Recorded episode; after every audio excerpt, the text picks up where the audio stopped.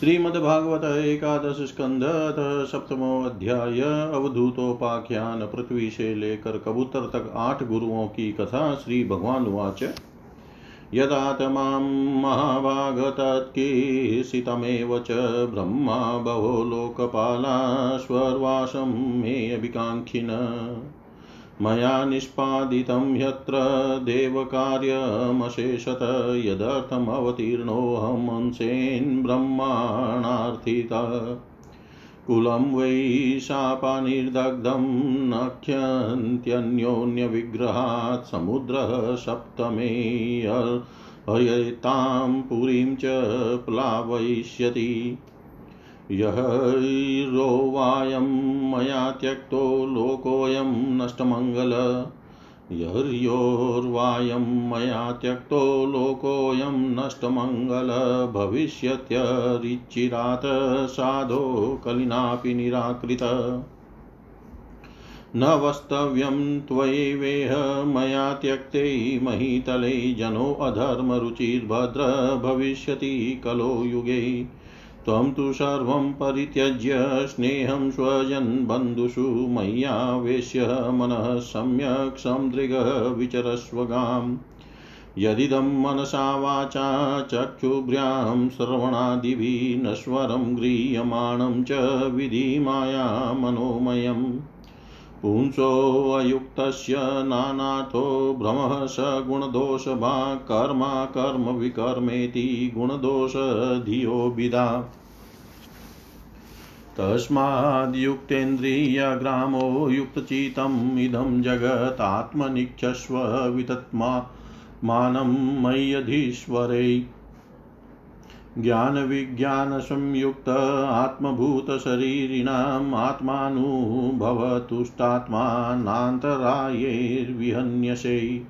दोषबुद्धयो भयातीतो निषेधान् निवर्तते गुणबुद्धया च विहितं न करोति यथार्वक। सर्वभूतसुहृच्छान्तौ ज्ञानविज्ञाननिश्चय पश्यन्मदात्मकं विश्वं न विपद्येत वै पुनः। श्रीशुकुवाच इत्यादित्यो भगवता महाभागवतो नृपः उद्धव प्रणिपत्याह तत्त्वजिज्ञासुरच्युतम्। उद्धव उवाच, योगेश योगविन्यासयोगात्मन योगसम्भवनिः श्रेययास मे प्रोक्तस्त्यागसन्न्यासलक्षण। त्यागोऽयं दुष्करो भुवनकामानां विषयात्मभिः सूतरां त्वयि सर्वात्मनः भक्तेरिति मे मति।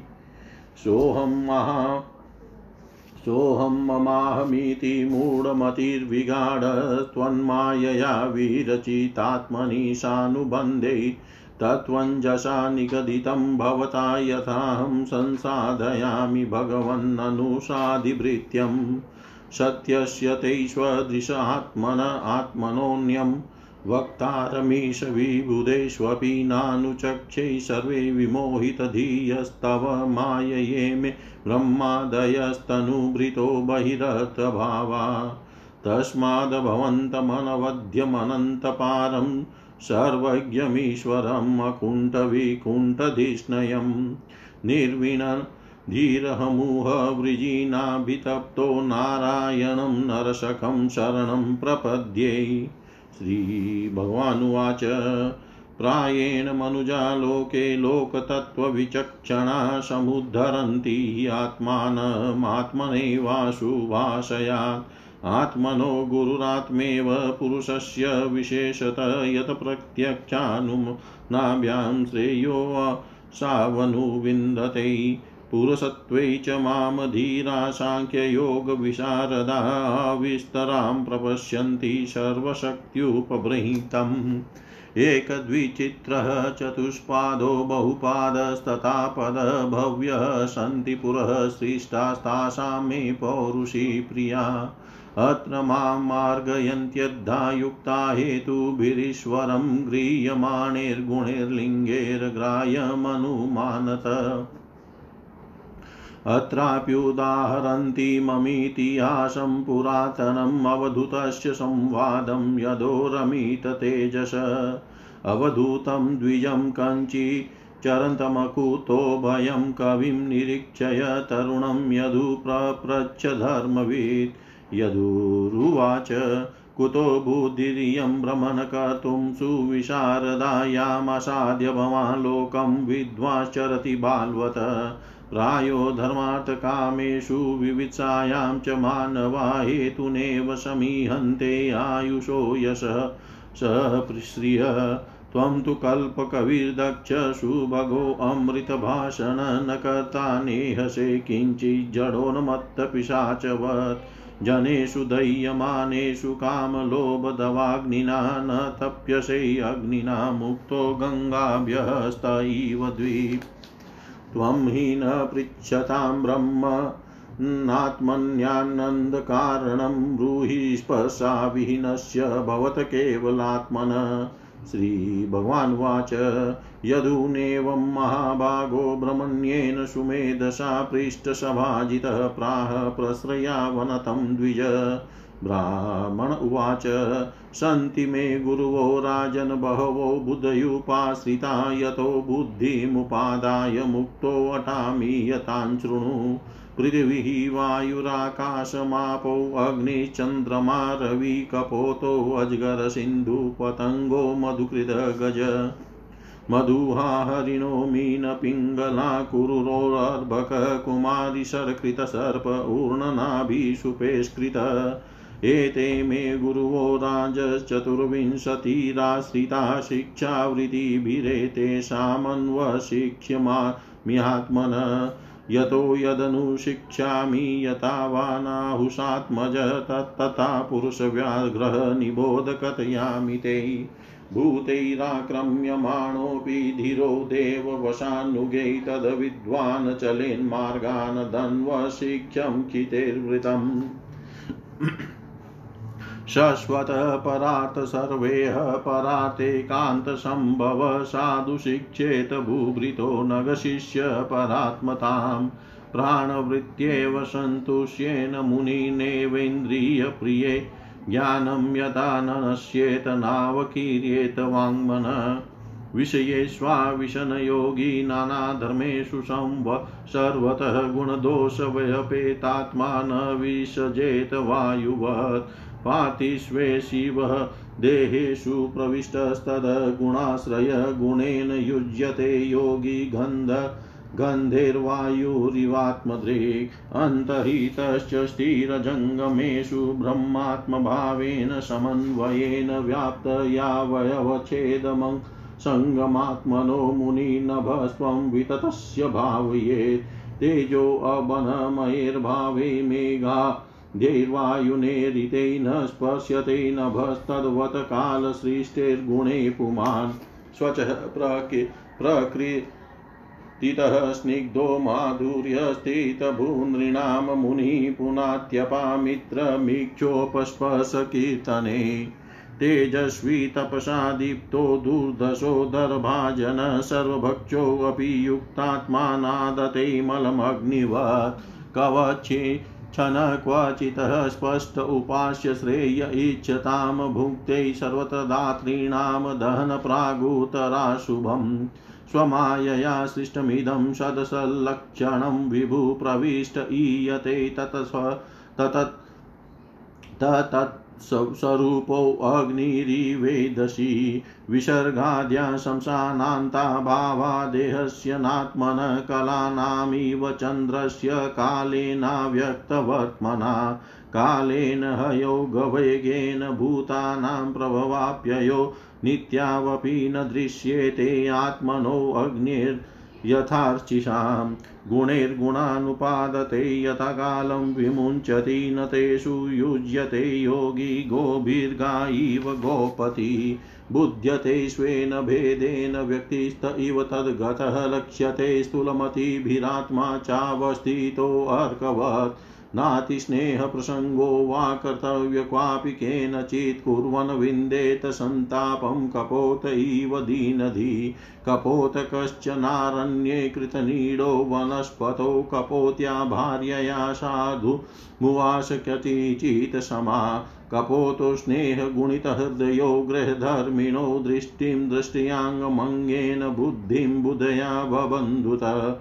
शय्यासनाटनस्थानवार्ता क्रीडासनादिकं मिथुनिभूय विस्रब्धौ चेरुतु चेरतुर्वनराजिषु। यं यं वाञ्छति सा राजस्तर्पयन्त्यनुकम्पिता तं तं समनयत कामं कृच्छ्रेणाप्यजितेन्द्रिय। कपोति प्रथमं गर्भं गृह्णति काल आगते अण्डानि सुशवे नीडेष्वपतियुः सन्निधौ सति।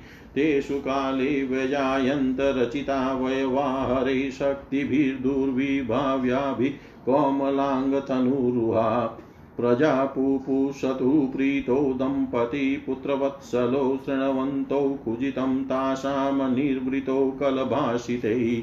तासां पतत्रैः सुस्पर्शैः कुजितैर्मुग्धचेष्टितैः प्रत्युदगमेर्दिनानां पितरौ मुदमापतु स्नेह, स्नेहानुबद्धहृदयावन्योन्यं विष्णुमायया विमोहितो दीनधियो शिशुनपुपुषतु प्रजा। एकदा जगमतुस्तासामनार्थं तौ कुटुम्बिनो पारितकानने, तस्मिन्नर्थिनो चे चेरतुश्चिरं दृष्ट्वा ताल्लुबद्धकः कश्चिदयदृच्छात् तो वने चर जगृहे जालमातत्य चरतश्वालयान्तिके कपोतश्च कपोती च प्रजापोषे सदोत्सुको गतो पोषणमादाय स्वनिडमुपजग्मतु।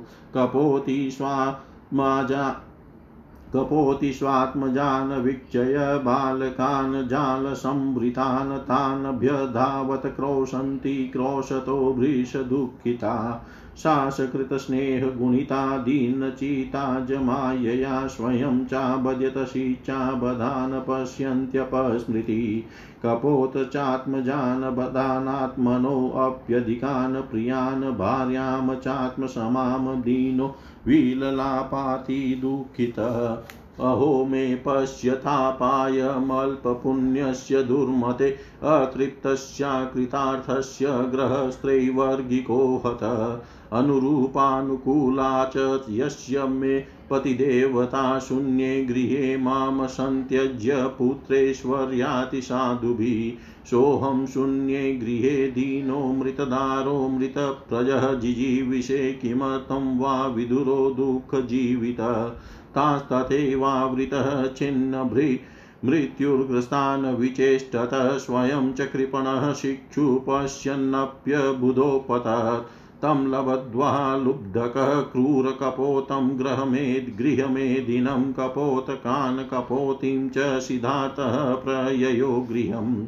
एवं कुटुम्ब्य शान्तात्मा द्वन्द्वारामपत त्रिवत् पुष्णन् कुटुम्बं कृपणः सानुबन्धोऽवसीदति यः प्राप्य मानुषं लोके मुक्तिद्वारमपावृतं गृहेषु खगवतशक्तस्ता मारूढच्युतं विदु। गृहेषु खगवतशक्तस्तमारूढच्युतं विदु।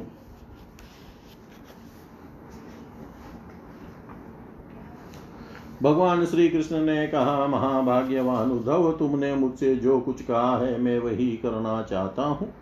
ब्रह्मा, शंकर और इंद्रादि लोकपाल भी अब यही चाहते हैं कि मैं उनके लोकों में होकर अपने धाम को चला जाऊँ। पृथ्वी पर देवताओं का जितना काम करना था, उसे मैं पूरा कर चुका। इसी काम के लिए ब्रह्मा जी की प्रार्थना से मैं बलराम जी के साथ अवतीर्ण हुआ था। अब यह यदुवंश जो ब्राह्मणों के शाप से भस्म हो चुका है, पारस्परिक फुट और युद्ध से नष्ट हो जाएगा। आज के सातवें दिन समुद्र इस पूरी द्वारका को डुबो देगा। प्यारे उद्धव, जिस क्षण में मत्स्य लोक का परित्याग कर दूँगा, उसी क्षण इसके सारे मंगल नष्ट हो जाएँगे और थोड़े ही दिनों में पृथ्वी पर कलयुग का बोलबाला हो जाएगा। जब मैं इस पृथ्वी का त्याग कर दूँ, तब तुम इस पर मत रहना, क्योंकि साधु उद्धव कलयुग में अधिकांश लोगों की रुचि अधर्म में ही होगी। अब तुम अपने आत्मीय स्वजन और बंधु बांधवों का स्नेह संबंध छोड़ दो और अनन्य प्रेम से मुझमें अपना मन लगाकर समदृष्टि से पृथ्वी में स्वच्छंद विचरण करो। इस जगत में जो कुछ मन से सोचा जाता है, वाणी से कहा जाता है, नेत्रों से देखा जाता है और श्रवण आदि इंद्रियों से अनुभव किया जाता है, वह सब नाशवान है, सपने की तरह मन का विलास है। इसलिए माया मात्र है, मिथ्या है, ऐसा समझ लो। जिस पुरुष का मन शांत है, असंयत है, उसी को पागल की तरह अनेकों वस्तुएँ मालूम पड़ती है, वास्तव में यह चित्त का ब्रह्म ही है। नानात्व का भ्रम हो जाने पर ही यह गुण है और यह दोष इस प्रकार की कल्पना करनी पड़ती है, जिसकी बुद्धि में गुण और दोष का भेद बैठ गया है, दृढ़ मूल हो गया है। उसी के लिए कर्म, अकर्म और विकर्म रूप भेद का प्रतिपादित हुआ है। इसलिए उद्धव तुम पहले अपनी समस्त इंद्रियों को अपने वश में कर लो, उनकी बागडोर अपने हाथ में ले लो और केवल इंद्रियों को ही नहीं, चित्त की समस्त वृत्तियों को भी रोक लो और फिर ऐसा अनुभव करो कि यह सारा जगत अपने आत्मा में ही फैला हुआ है। और आत्मा मुझ सर्वात्मा इंद्रियातीत ब्रह्म से एक है, अभिन्न है।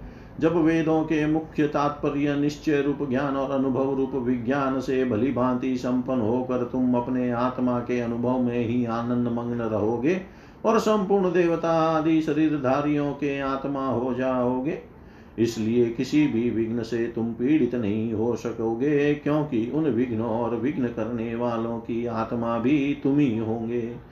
जो पुरुष गुण और दोष बुद्धि से अतीत हो जाता है, वह बालक के समान निषिद्ध कर्म से निवृत्त होता है, परंतु दोष बुद्धि से नहीं, वह विहित कर्म का अनुष्ठान भी करता है, परंतु गुण बुद्धि से नहीं, जिसने श्रुतियों के तात्पर्य का यथार्थ ज्ञान ही नहीं प्राप्त कर लिया, बल्कि उनका साक्षात्कार भी कर लिया है, और इस प्रकार जो अटल निश्चय से संपन्न हो गया है, वह समस्त प्राणियों का हितेशी सुहृद होता है। और उसकी वृत्तियाँ सर्वथा शांत रहती है। वह समस्त प्रतीयमान विश्व को मेरा ही स्वरूप आत्म स्वरूप देखता है।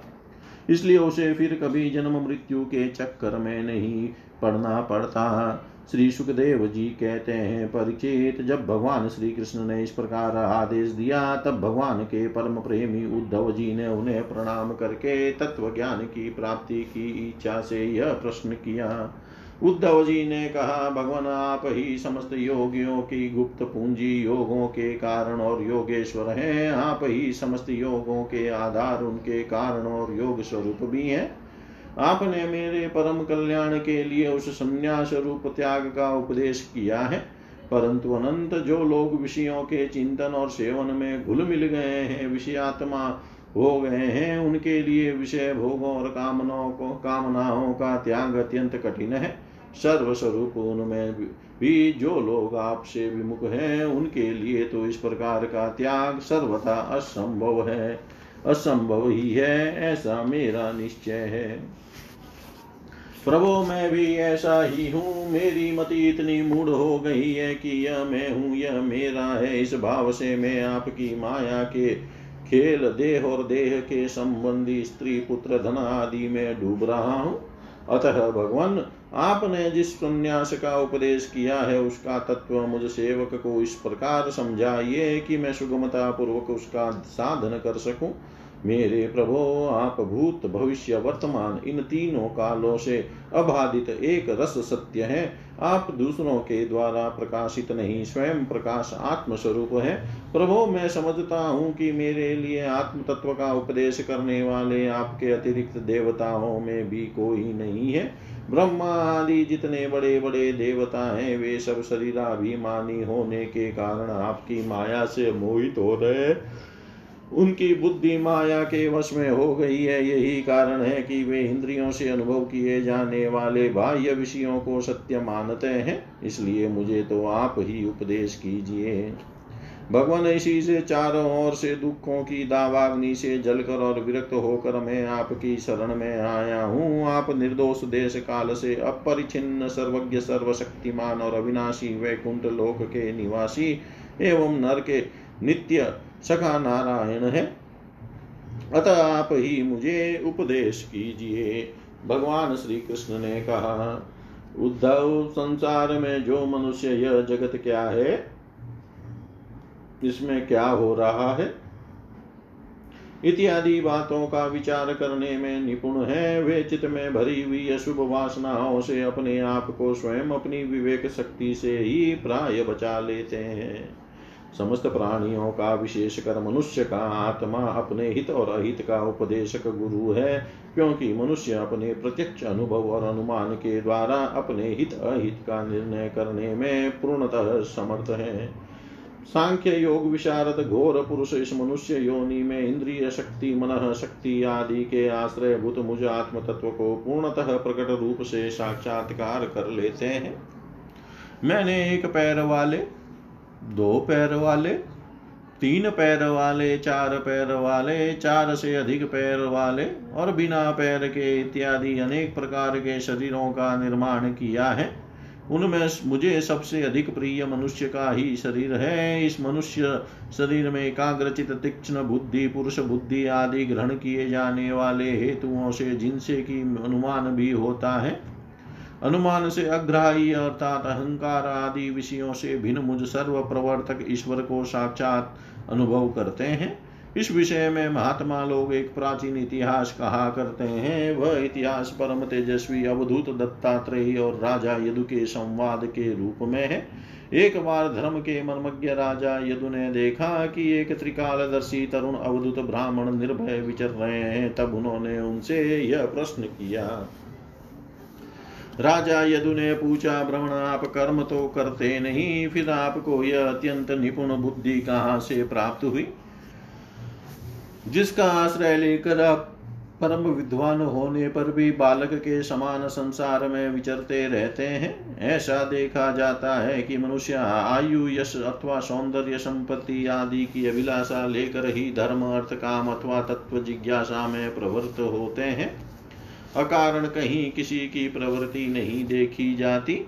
मैं देख रहा हूँ कि आप कर्म करने में समर्थ विद्वान और निपुण हैं। आपका भाग्य और सौंदर्य भी प्रशंसनीय है। आपकी वाणी से तो मानो अमृत टपक रहा है। फिर भी आप जड़ उन्मत अथवा पिशाच के समान रहते हैं। न तो कुछ करते हैं और न चाहते ही हैं। संसार के अधिकांश लोग काम और लोभ के दावानल से जल रहे हैं। परंतु आपको देखकर ऐसा मालूम होता है कि आप मुक्त हैं, आप तक उसकी आँच भी नहीं पहुँच पाती। ठीक वैसे ही जैसे कोई हाथी वन में दावाग्नि लगने पर उससे छूट कर गंगा जल में खड़ा हो। भ्रमण आप पुत्र, स्त्री, धन आदि संसार के स्पर्श से भी रहित हैं। आप सदा सर्वदा अपने केवल स्वरूप में ही स्थित रहते हैं। हम आपसे यह पूछना चाहते हैं कि आपको अपने आत्मा में ही ऐसे अनिर्वचनीय आनंद का अनुभव कैसे होता है? आप कृपा करके अवश्य बतलाइए। भगवान श्री कृष्ण ने कहा, उद्धव, हमारे पूर्वज महाराज यदु की बुद्धि शुद्ध थी और उनके हृदय में ब्राह्मण भक्ति थी। उन्होंने परम भाग्यवान दत्तात्रेय जी का अत्यंत सत्कार करके यह प्रश्न पूछा और बड़े विनम्र भाव से सिर झुकाकर वे उनके सामने खड़े हो गए। अब दत्तात्रेय जी ने कहा, ब्रह्मवेता दत्तात्रेय जी ने कहा, राजन, मैंने अपनी बुद्धि से बहुत से गुरुओं का आश्रय लिया है। उनसे शिक्षा ग्रहण करके मैं इस जगत में मुक्त भाव से स्वच्छंद विचरता हूँ। तुम उन गुरुओं के नाम और उनसे ग्रहण की हुई शिक्षा सुनो। मेरे गुरुओं के नाम है पृथ्वी, वायु, आकाश, जल, अग्नि, चंद्रमा, सूर्य, कबूतर, अजगर, समुद्र, पतंग, भौरा या मधुमक्खी। हाथी शहद निकालने वाला हरिण मछली, पिंगला, वैश्या, कुरुर, पक्षी, बालक, कुंवारी, कन्या, बाण बनाने वाला सर्प, मकड़ी और भृंगी कीट। राजन, मैंने इन चौबीस गुरुओं का आश्रय लिया है और इन्हीं के आचरण से इस लोक में अपने लिए शिक्षा ग्रहण की है। वीरवर ययाति नंदन, मैंने जिससे जिस प्रकार जो कुछ सीखा है, वह सब ज्यो का त्यों तुमसे कहता हूँ, सुनो। मैंने पृथ्वी से उसके धैर्य की, क्षमा की शिक्षा ली है। लोग पृथ्वी पर कितना आघात और क्या क्या उत्पात नहीं करते, परंतु वह न तो किसी से बदला लेती है और न रोती चिल्लाती है। संसार के सभी प्राणी अपने अपने प्रारब्ध के अनुसार चेष्टा कर रहे हैं। वे समय समय पर भिन्न भिन्न प्रकार से जान या अनजान में आक्रमण कर बैठते हैं। धीर पुरुष को चाहिए कि उनकी व्यवस्था समझे। न तो अपना धीरज खोवे और न क्रोध करे। अपने मार्ग पर ज्यो का त्यों चलता रहे। पृथ्वी के ही विकार पर्वत और वृक्ष से मैंने यह शिक्षा ग्रहण की है कि जैसे उनकी सारी चेष्टाएँ सदा सर्वदा दूसरों के हित के लिए ही होती है, बल्कि यो कहना चाहिए कि उनका जन्म ही एकमात्र दूसरों का हित करने के लिए ही हुआ है। साधु पुरुष को चाहिए कि उनकी शिष्यता स्वीकार करके उनसे परोपकार की शिक्षा ग्रहण करे। मैंने शरीर के भीतर रहने वाले वायु प्राण वायु से यह शिक्षा ग्रहण की है कि जैसे वह आहार मात्र की इच्छा रखता है और उसकी प्राप्ति से ही संतुष्ट हो जाता है, वैसे ही साधक को भी चाहिए कि जितने से जीवन निर्वाह हो जाए, उतना भोजन कर ले। इंद्रियों को तृप्त करने के लिए बहुत से विषय न चाहे, संक्षेप में उतने ही विषयों का उपयोग करना चाहिए जिनसे बुद्धि विकृत न हो। मन चंचल न हो और वाणी व्यर्थ की बातों में न लग जाए। शरीर के बाहर रहने वाले वायु से मैंने यह सीखा है कि जैसे वायु को अनेक स्थानों में जाना पड़ता है, परंतु वह कहीं भी आसक्त नहीं होता। किसी का भी गुण दोष नहीं अपनाता, वैसे ही साधक पुरुष भी आवश्यकता होने पर विभिन्न प्रकार के धर्म और स्वभाव वाले विषयों में जाए, परंतु अपने लक्ष्य पर स्थिर रहे। किसी के गुण या दोष की ओर झुक न जाए, किसी से आसक्ति या द्वेष न कर बैठे। गंध वायु का गुण नहीं, पृथ्वी का गुण है, परंतु वायु को गंध का वहन करना पड़ता है। ऐसा करने पर भी वायु शुद्ध ही रहता है। गंध से उसका संपर्क नहीं होता। वैसे ही साधक का जब तक इस पार्थिव शरीर से संबंध है, तब तक उसे उसकी व्याधि, पीड़ा और भूख, प्यास आदि का भी वहन करना पड़ता है। परंतु अपने को शरीर नहीं, आत्मा के रूप में देखने वाला साधक शरीर और उसके गुणों का आश्रय होने पर भी उनसे सर्वथा निर्लिप्त रहता है। राजन जितने भी घटमट आदि पदार्थ हैं, वे चाहे चल हो या चल, उनके कारण भिन्न भिन्न प्रतीत होने पर भी वास्तव में आकाश एक और अपरिचिन्न अखंड ही है। वैसे ही चर अचर जितने भी सूक्ष्म स्थूल शरीर हैं, उनमें आत्मा रूप से सर्वत्र स्थित होने के कारण ब्रह्म सभी में है। साधक को चाहिए कि सूत के मनियों में व्याप्त सूत के समान आत्मा को अखंड और असंग रूप से देखे, वह इतना विस्तृत है कि उसकी तुलना कुछ कुछ आकाश से ही की जा सकती है। इसलिए साधक को आत्मा की आकाश रूपता की भावना करनी चाहिए। आग लगती है, पानी बरसता है, अनादि पैदा होते और नष्ट होते हैं, वायु की प्रेरणा से बादल आदि आते और चले जाते हैं।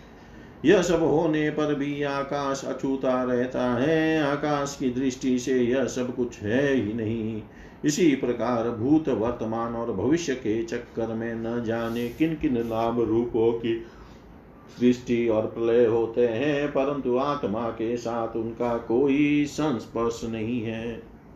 जिस प्रकार जल स्वभाव से ही स्वच्छ चिकना, मधुर और पवित्र करने वाला होता है, तथा गंगा आदि तीर्थों के दर्शन, स्पर्श और नामोच्चारण से भी लोग पवित्र हो जाते हैं, वैसे ही साधक को भी स्वभाव से ही शुद्ध शुद्ध, स्निग्ध, मधुरवासी और लोक पावन होना चाहिए। जल से शिक्षा ग्रहण करने वाला अपने दर्शन, स्पर्श और नामोच्चारण से लोगों को पवित्र कर देता है। राजन, मैंने अग्नि से यह शिक्षा ली है कि जैसे वह तेजस्वी और ज्योतिर्मय होती है, जैसे उसे कोई अपने तेज से दबा नहीं सकता, जैसे उसके पास संग्रह परिग्रह के लिए कोई पात्र नहीं, सब कुछ अपने पेट में रख लेती है और जैसे सब कुछ खा पी लेने पर भी विभिन्न वस्तुओं के दोषों से वह लिप्त नहीं होती, वैसे ही साधक भी परम तेजस्वी तपस्या से दे दीप्यमान इंद्रियों से अपराभूत भोजन मात्र का संग्रही और यथा योग्य सभी विषयों का उपभोग करता हुआ भी अपने मन और इंद्रियों को वश में रखें, किसी का दोष अपने में न आने दें। जैसे अग्नि कहीं लकड़ी आदि में अप्रकट रहती है और कहीं प्रकट, वैसे ही साधक भी कहीं गुप्त रहे और कहीं प्रकट हो जाए। वह कहीं कहीं ऐसे रूप में भी प्रकट हो जाता है जिससे कल्याण मकामी पुरुष उसकी उपासना कर सके। वह अग्नि के समान ही भिक्षा रूप हवन करने वालों के अतीत और भावी अशुभ को भस्म कर देता है तथा सर्वत्र अनुग्रहण करता है। साधक पुरुष को इसका विचार करना चाहिए कि जैसे अग्नि लंबी, चौड़ी, टेढ़ी, सीधी लकड़ियों में रहकर उनके समान ही सीधी सीधी, टेढ़ी या लंबी चौड़ी दिखाई पड़ती है। वास्तव में वह वैसी है नहीं। वैसे ही सर्वव्यापक आत्मा भी अपनी माया से रचे हुए कार्य कारण रूप जगत में व्याप्त होने के कारण उन उन वस्तुओं के नाम रूप से कोई संबंध न होने पर भी उनके रूप में प्रतीत होने लगता है। मैंने चंद्रमा से यह शिक्षा ग्रहण की है कि यद्यपि जिसकी गति नहीं जानी जा सकती, उस काल के प्रभाव से चंद्रमा की कलाएँ घटती बढ़ती रहती है। तथापि चंद्रमा तो चंद्रमा ही है, वह न घटता है और न बढ़ता ही है। वैसे ही जन्म से लेकर मृत्यु पर्यंत जितनी भी अवस्थाएँ हैं, सब शरीर की है। आत्मा से उनका कोई भी संबंध नहीं है। जैसे आग की लपट अथवा दीपक की लो क्षण क्षण में उत्पन्न और नष्ट होती रहती है। उनका यह क्रम निरंतर चलता रहता है, परंतु दिख नहीं पड़ता। वैसे ही जल प्रवाह के समान वेगवान काल के द्वारा क्षण क्षण में प्राणियों के शरीर की उत्पत्ति और विनाश होता रहता है, परंतु अज्ञान वश वह दिखाई नहीं पड़ता। राजन, मैंने सूर्य से यह शिक्षा ग्रहण की है कि जैसे ही वे किरणों से पृथ्वी का जल खींचते हैं और समय पर उसे बरसा देते हैं, वैसे ही योगी पुरुष इंद्रियों के द्वारा समय पर विषयों का ग्रहण करता है और समय आने पर उनका त्याग, उनका दान भी कर देता है। किसी भी समय उसे इंद्रिय के किसी भी विषय में आसक्ति नहीं होती। स्थूल बुद्धि पुरुषों को जल के विभिन्न पात्रों में प्रतिबिंबित हुआ सूर्य, उन्हीं में प्रविष्ट सा होकर भिन्न भिन्न दिखाई पड़ता है, परंतु इससे स्वरूपतः सूर्य अनेक नहीं हो जाता। वैसे ही चल अचल उपाधियों के भेद से ऐसा जान पड़ता है कि प्रत्येक व्यक्ति में आत्मा अलग अलग है, परंतु जिनको ऐसा मालूम होता है, उनकी बुद्धि मोटी है। असल बात तो यह है कि आत्मा सूर्य के समान एक ही है, स्वरूपतः उसमें कोई भेद नहीं है। राजन कहीं किसी के साथ अत्यंत स्नेह अथवा आसक्ति न करनी चाहिए, अन्यथा उसकी बुद्धि अपना स्वातंत्र खोकर दिन हो जाएगी और उसे कबूतर की तरह अत्यंत क्लेश उठाना पड़ेगा। राजन किसी जंगल में एक कबूतर रहता था, उसने एक पेड़ पर अपना घोंसला बना रखा था। अपनी मादा कबूतरी के साथ वह कई वर्षों तक उसी घोंसले में रहा, उस कबूतर के जोड़े में, के हृदय में निरंतर एक दूसरे के प्रति स्नेह की वृद्धि होती जाती थी।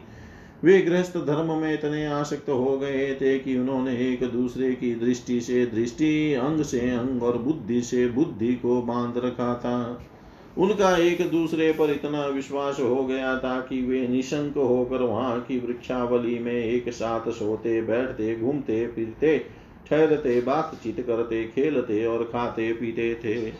राजन कबूतरी पर कबूतर का इतना प्रेम था कि वह जो कुछ चाहती कबूतर बड़े से बड़ा कष्ट उठाकर उसकी कामना पूर्ण करता, वह कबूतरी भी अपने कामुक पति की कामनाएँ पूर्ण करती। समय आने पर कबूतरी को पहला गर्भ रहा, उसने अपने पति के साथ ही घोंसले में अंडे दिए। भगवान की अचिंत्य शक्ति के से समय आने पर वे अंडे फूट गए और उनमें से हाथ पैर वाले बच्चे निकल आए। उनका एक एक अंग और रोहे अत्यंत कोमल थे वो अब उन कबूतर कबूतरी की आँखें अपने बच्चों पर लग गई। वे बड़े प्रेम और आनंद से अपने बच्चों का लालन पालन, लाड प्यार करते और उनकी मीठी बोली, उनकी गुटर गू सुनकर सुनकर आनंद मग्न हो जाते। बच्चे तो सदा सर्वदा प्रसन्न रहते ही हैं। वे जब अपने सुकुमार पंखों से माँ बाप का स्पर्श करते कूजते, भोली भाली चेष्टाएँ करते और फुदक फुदक कर अपने माँ बाप के पास दौड़ाते, तब कबूतर कबूतरी आनंद मग्न हो जाते। राजन, सच पूछो तो वे कबूतर कबूतरी भगवान की माया से मोहित हो रहे थे। उनका हृदय एक दूसरे के स्नेह बंधन से बंध रहा था। वे अपने नन्हे नन्हे बच्चों के पालन पोषण में इतने व्यग्र रहते कि उन्हें दीन दुनिया, लोक परलोक की याद ही न रह, न आती। एक दिन दोनों नर मादा अपने बच्चों के लिए चारा लाने जंगल में गए हुए थे। क्योंकि जब उन, अब उनका कुटुंब बहुत बढ़ गया था, वे चारे के लिए चीरकाल तक जंगल में चारों ओर विचरते रहे। इधर एक बहेलिया घूमता घूमता संयोग वश उनके घोंसले की ओर आ निकला। उसने देखा कि घोंसले के आसपास कबूतर के बच्चे फुदक रहे हैं। उसने जाल फैलाकर उन्हें पकड़ लिया।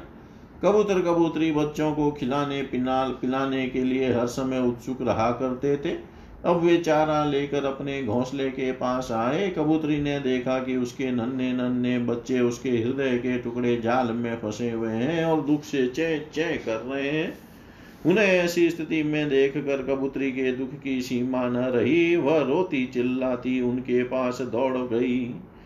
भगवान की माया से उसका चित अत्यंत दीन दुखी हो रहा था। वह उमड़ते हुए स्नेह की रस्सी से जकड़ी हुई थी। अपने बच्चों को जाल में फंसा देख कर उसे अपने शरीर की भी सुध बुध न रही और वह स्वयं ही जाकर जाल में फंस गई। जब कबूतर ने देखा कि मेरे प्राणों से भी प्यारे बच्चे जाल में फंस गए और मेरी प्राण प्रिया पत्नी भी उसी दशा में पहुँच गई, तब वह अत्यंत दुखित होकर विलाप करने लगा। सचमुच उस समय उसकी दशा अत्यंत दयनीय थी। मैं अभागा हूँ, दुर्मति हूँ, हाय हाय, मेरा तो सत्यानाश हो गया। देखो देखो न, मुझे अभी तृप्ति हुई और न मेरी आशाएँ पूरी हुई। तब तक मेरा धर्म, अर्थ और काम का मूल्य गृहस्थाश्रम भी नष्ट हो गया। हाय, मेरी प्राण प्यारी, मुझे ही अपना इष्ट देव समझती थी। मेरी एक एक बात मानती थी। मेरे इशारे पर नाचती थी, सब तरह से मेरे योग्य थी। आज वह मुझे सुने घर में छोड़कर हमारे सीधे साधे निश्चल बच्चों के साथ स्वर्ग सिधार रही है। मेरे बच्चे मर गए, मेरी पत्नी जाती रही, मेरा अब संसार में क्या काम है? मुझ दिन का यह विदुर जीवन बिना गृहिणी का, जीवन जलन का व्यथा का जीवन है। अब मैं इसे सुने, इस सुने घर में किसके लिए जाऊँ जा जीऊं?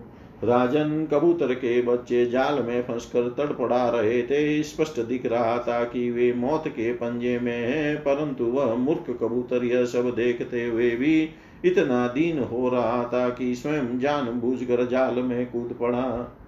राजन व बहेलिया बड़ा क्रूर था। गृहस्थाश्रमी कबूतर, कबूतरी और उनके बच्चों को मिल जाने से उसे बड़ी प्रसन्नता हुई। उसने समझा, मेरा काम बन गया और वह उन्हें लेकर चलता बना। जो कुटुंबी है, विषयों और लोगों के संग साथ में ही जिसे सुख मिलता है, एवं अपने कुटुंब के भरण पोषण में ही जो सारी शुद्ध बुद्ध को बैठा है, उसे कभी शांति नहीं मिल सकती। वह उसी कबूतर के समान अपने कुटुंब के साथ कष्ट पाता है। यह मनुष्य शरीर मुक्ति का खुला हुआ द्वार है। इसे पाकर भी जो कबूतर की तरह अपने घर गृहस्थी में ही फंसा हुआ है, वह बहुत ऊँचे तक चढ़कर गिर रहा है। शास्त्र की भाषा में वह आरूढ़च्युत है। इति श्रीमद्भागवते महापुराणे पारमंस्यां संहितायाम् एकादशस्कन्धे सप्तदशोऽध्याय, सप्तमोऽध्याय। सर्वं श्रीशां सदाशिवार्पणम् अस्तु। ॐ विष्णवे नम, ॐ विष्णवे नम, ॐ विष्णवे नमः।